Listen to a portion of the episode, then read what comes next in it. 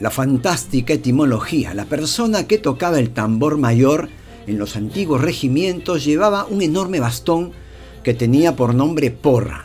Cuando descansaban de sus habituales travesías, este bastón o porra se clavaba en algún lugar del campamento, por lo general alejado.